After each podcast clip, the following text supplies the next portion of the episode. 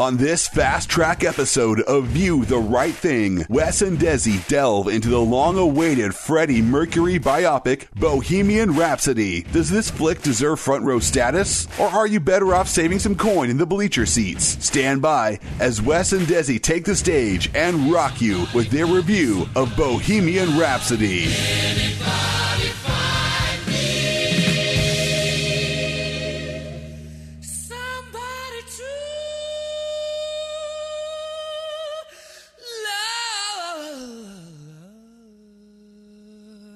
Hey, it feels good to be back. Hi, Des. How you doing? Well, good. How are you? I'm doing all right. Um, so we're gonna do a new thing for the podcast where you and I, on occasion, are gonna talk about movies that are in the theater.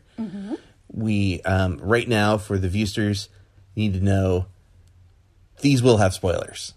Oh We- yeah, absolutely. We're not going to avoid the spoilers. So, um, you know, if you don't want to know spoilers, um, maybe what we'll do is we'll we'll say whether you recommend the movie at the beginning, so that way people know whether they should go see it, and then they can come back and listen to the episode. If you don't care about spoilers, then go ahead and listen. Although you're a monster. Um, so today we're going to talk about Bohemian Rhapsody, which is a movie that you've been following for years yes, and you were super excited about. Yes. It, it's been uh, it's been an emotional ride getting here. It's been emotional getting here. yeah, it just because like it- it's been like, oh, it's gonna happen. No, it's not gonna happen. Oh, it's gonna happen. Oh, no, it's not gonna happen. Like you know, it's been like It's been 20 minutes. tumultuous. Yeah. getting it to to the point where they were they actually made it and it came out. Yeah. Okay. So you're um you're a pretty big Queen fan. Uh, as a Queen fan, and I like Queen, but you're probably a bigger fan than I am. Um would you recommend people go see this movie? Yeah, I would. Um I don't know that I'd say, you know, pay 20 bucks to go see it. But Okay. if you, you know, if there's a less expensive theater near you or you're, you know, you have AMC A list or so, you know, something like that. movie, movie Pass, Movie Cinema, Pass, yeah, one of those Adam Films, kinds of things. advertising all the different movie passes out there. Not sponsored. not sponsored. um, yeah, I I'm, I agree with you. Uh, I don't know. I would tell anyone to spend twenty dollars per person to go see the movie.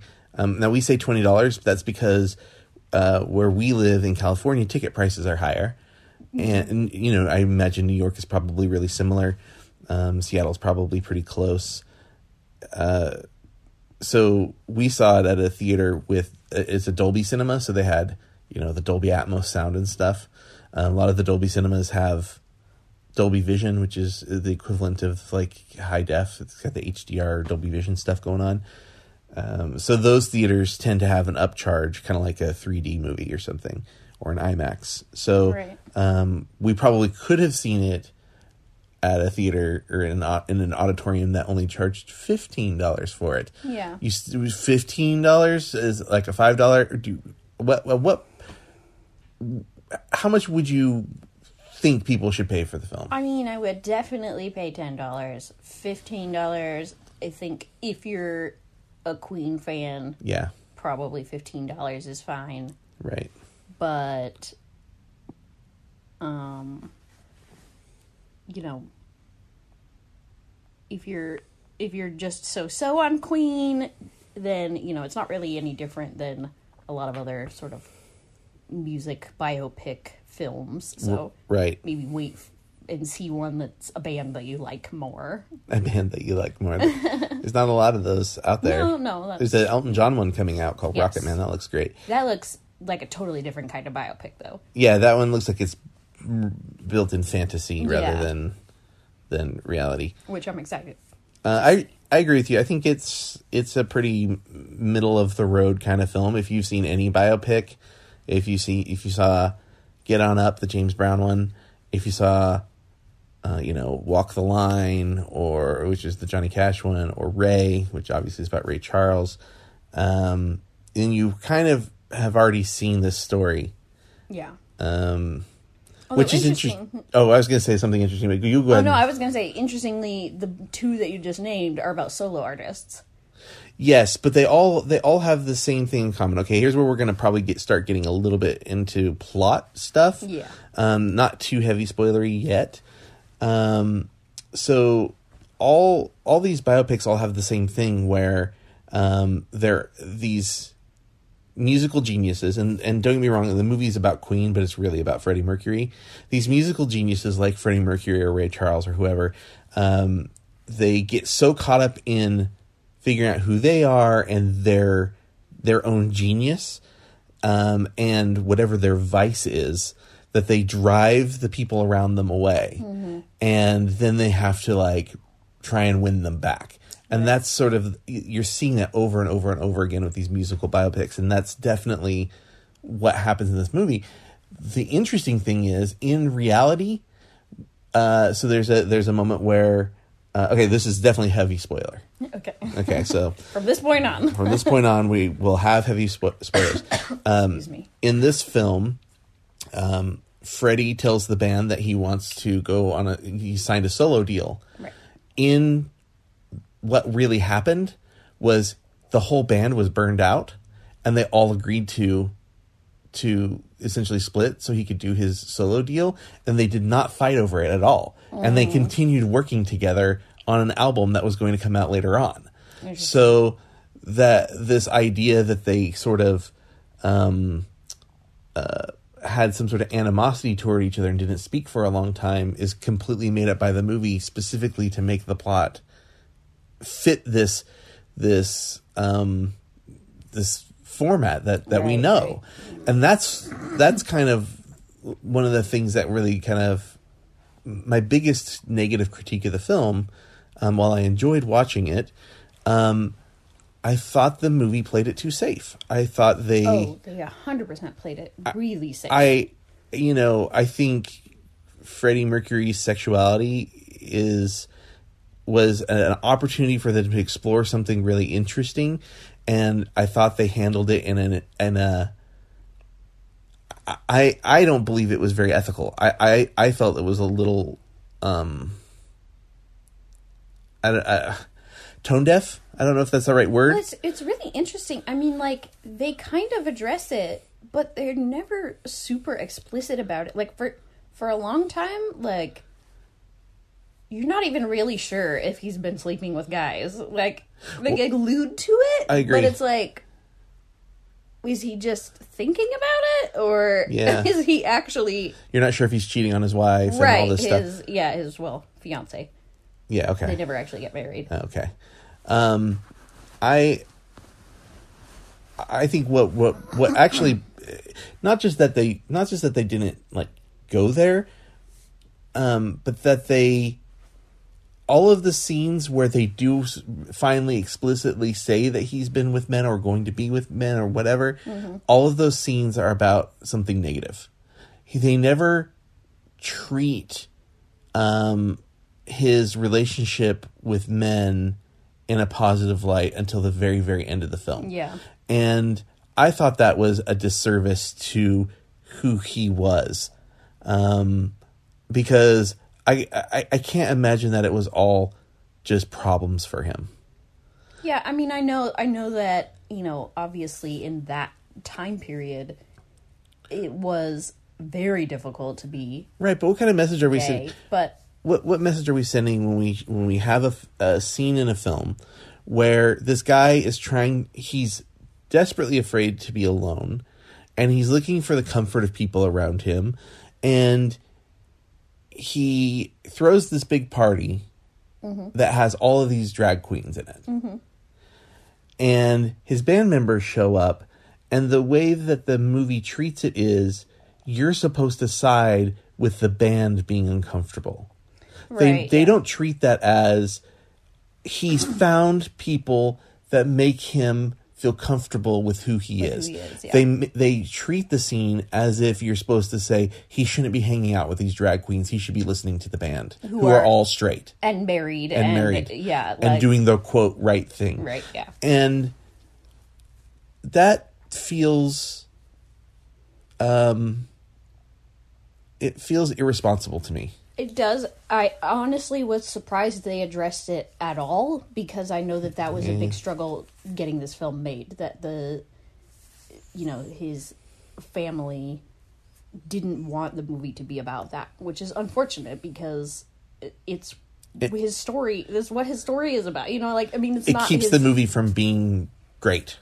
Right, and it's and it's you know I know that that's obviously not his the only thing defines him. Obviously, he's a musical genius, and I I can understand the family wanting that to be the focus, but like his sexuality was huge. I mean, It was an important part of what Yeah. made him uh, so enigmatic and um, daring. right, and yeah I, and and that that's the other thing is like I- feel like we never really explored him as a genius. It was just sort of like expected that you understood that he was flamboyant so he was a genius. But like there's a there's there's a scene pretty early on when they start experimenting in the in the studio by like swinging the speakers around and putting Yeah. pennies on the drum and stuff. And that was cool but we didn't get very much of that. Yeah, um, I also didn't think um, the. I didn't think we got enough of the concert stuff. Like, yeah, I, I like the soundtrack was Queen the whole movie, which is cool, but I wanted to see more of the singing, and I wanted to see. There's something really amazing. That last 20 minutes of the film, which is the Live Aid sequence, was f- phenomenal yeah, Um, and I and I kind of when I was watching it was thinking, man, wouldn't it have been great if we had seen something like this? Maybe not that as big as that, Right. But but something kind of like that early in the film, and then had all of the drama happen and have all of that taken away, only to be given it back in a much greater capacity. That would have felt like it was really earned, but like I never really got the um I never got the moment where he was on stage singing and the crowd was just like blown away by him. There was like a scene kind of early on where he was Yeah. singing the wrong tempo and the crowd it was sort of the that thing you do moment. That same exact same thing happens in Yeah. the fictional movie that thing you do where the drummer plays too fast. Right. In this it's Freddie sings too fast. Um but there there wasn't much meat to that. I wanted to see, you know, how did they how did they get the, you know, the song from Highlander was in the movie, but they didn't like address the fact that basically they made an album and that whole album was used for a soundtrack for a movie. That's Right. really interesting. how did that happen? How did the Flash Gordon thing happen? That's Right. really interesting. Um uh where was somebody to love? Where was you know what I mean in a in a movie of of Well, I mean, a movie about a guy trying to find love in his life, that so yeah, it's interesting because that song is in the movie. but barely. but mm, I think mo- I think more than once it was in the movie, but it's like background and it's, Yeah, it's not, not. That's what I'm s- connected to the story. And that's what I'm saying. It's like it was barely in the film. It wasn't. It wasn't important to the film. right? Which Yeah, is it weird. wasn't. You you mentioned this thing to me about the the song, the song for the love of his life. Yeah. Okay, so so like what I said, you know, I'm I'm a, I'm a Queen fan for sure. I don't consider myself like a super fan. I don't You're not an expert. yeah, I'm not an expert. I don't know all of his songs. I know that I'm, you know, not that well versed in it, but I, I do like him. And or them, them rather. Sorry, I have a uh, getting over a cold, so excuse my occasional throat clearing. Um I've never heard that song. What was the song called? Do you remember? I think it's called Love of My Life. Was it called Love of My Life? Um, and it was like hugely important to the film and like at the live aid concert everyone knows it like everyone is like singing it yeah. And or was it at the live aid concert? I don't know one of the concerts. Everyone's singing it. And i i, I was like wait a minute this song's really good and i've never heard it. Like like there are definitely i think some very popular sort of rock anthem Queen songs that everyone knows, and I think some of this other stuff gets lost sometimes. Yeah, well, so from my understanding, "Love of My Life" is on the same album as Bohemian Rhapsody. It was like the opera. The whole album is like an opera. Mm-hmm. Uh, so I, I think that's probably why a lot of people knew it was because they, they didn't have a they didn't have a best, best of, of. right. So um, so I think people probably listened a lot to the the album and they knew the songs on that. Like I don't, I couldn't tell you any of the of the other songs that were on the album. Right, because at our age, We what listen we've to listened greatest- to is greatest greatest hits. Right. Like even even listening to it on cassette as a kid, it was still Yeah, greatest hits. yeah. So yeah, it, it was it was nice to hear some of those songs and go, oh, I should go listen to more Queen Yeah. stuff that I haven't heard before. now that you bring up that song, that was another opportunity where I thought they could have keyed us into how important Queen was um, and what the effect was that they had. Like every time we got the effect that Queen had, it was like, oh, somebody recognizes them, or oh, they're having a big party, or oh, they're having a fight with the record people who um, don't think they're going to be as big as they are, but we know they are. Wink, wink. right? Yeah. Um, but again, like I, I needed, I wanted that scene where they were really connecting with an audience, and we got a, a little glimpse of that when um, he came home to his fiance and he played "The Love of My Life" video recording in I think it was Rio. And the and the crowd who didn't speak English knew all the Knew all the lyrics, and it and it and it affected him in such a profound way why didn't I get to see that scene happen in real time? Why didn't I get to see the look on his face when he realized yeah, it's what like was you going see it on? on. the TV that they're watching. yeah, like, why was there such a disconnect? I think it was so they could have a scene where she tells him that he's gay, but Well, the interesting that could have been too- still been done. Yeah, but the interesting thing too is that like we th- the whole movie we don't get that like he not you know I I he's such a, a musical genius and you know you want his story but a huge part of his story is how he affected people and uh, like And and you do you feel like you got how that? people reacted to him and i don't feel like i got that like I agree. like barely you know like there's one one moment like in the hospital it was, yo, yeah, that that was the only time where i was like Ayo. yeah that was the only time when i was like people are like are seeing him and going and and feeling more comfortable in their own skins and going i'm not a crazy weirdo like Yeah. I- like you know like it's time- okay yeah. to be who i am in a time where people were pretty open with gay slurs and stuff. right Yeah, I, I, I yeah, I agree. And it's funny because it sounds kind of like we're really down on the movie. The movie's fun. It's just, it's just. It could have been so much more. It could have been so much more, and they really had opportunities. And, and it sort of felt like they felt they had to, f- f- you know, do a specific format because of what type of film it was, and it felt like they didn't want to fully go into the concert stuff and they didn't want to fully go into the gay stuff. So they kind of just like sat on the line.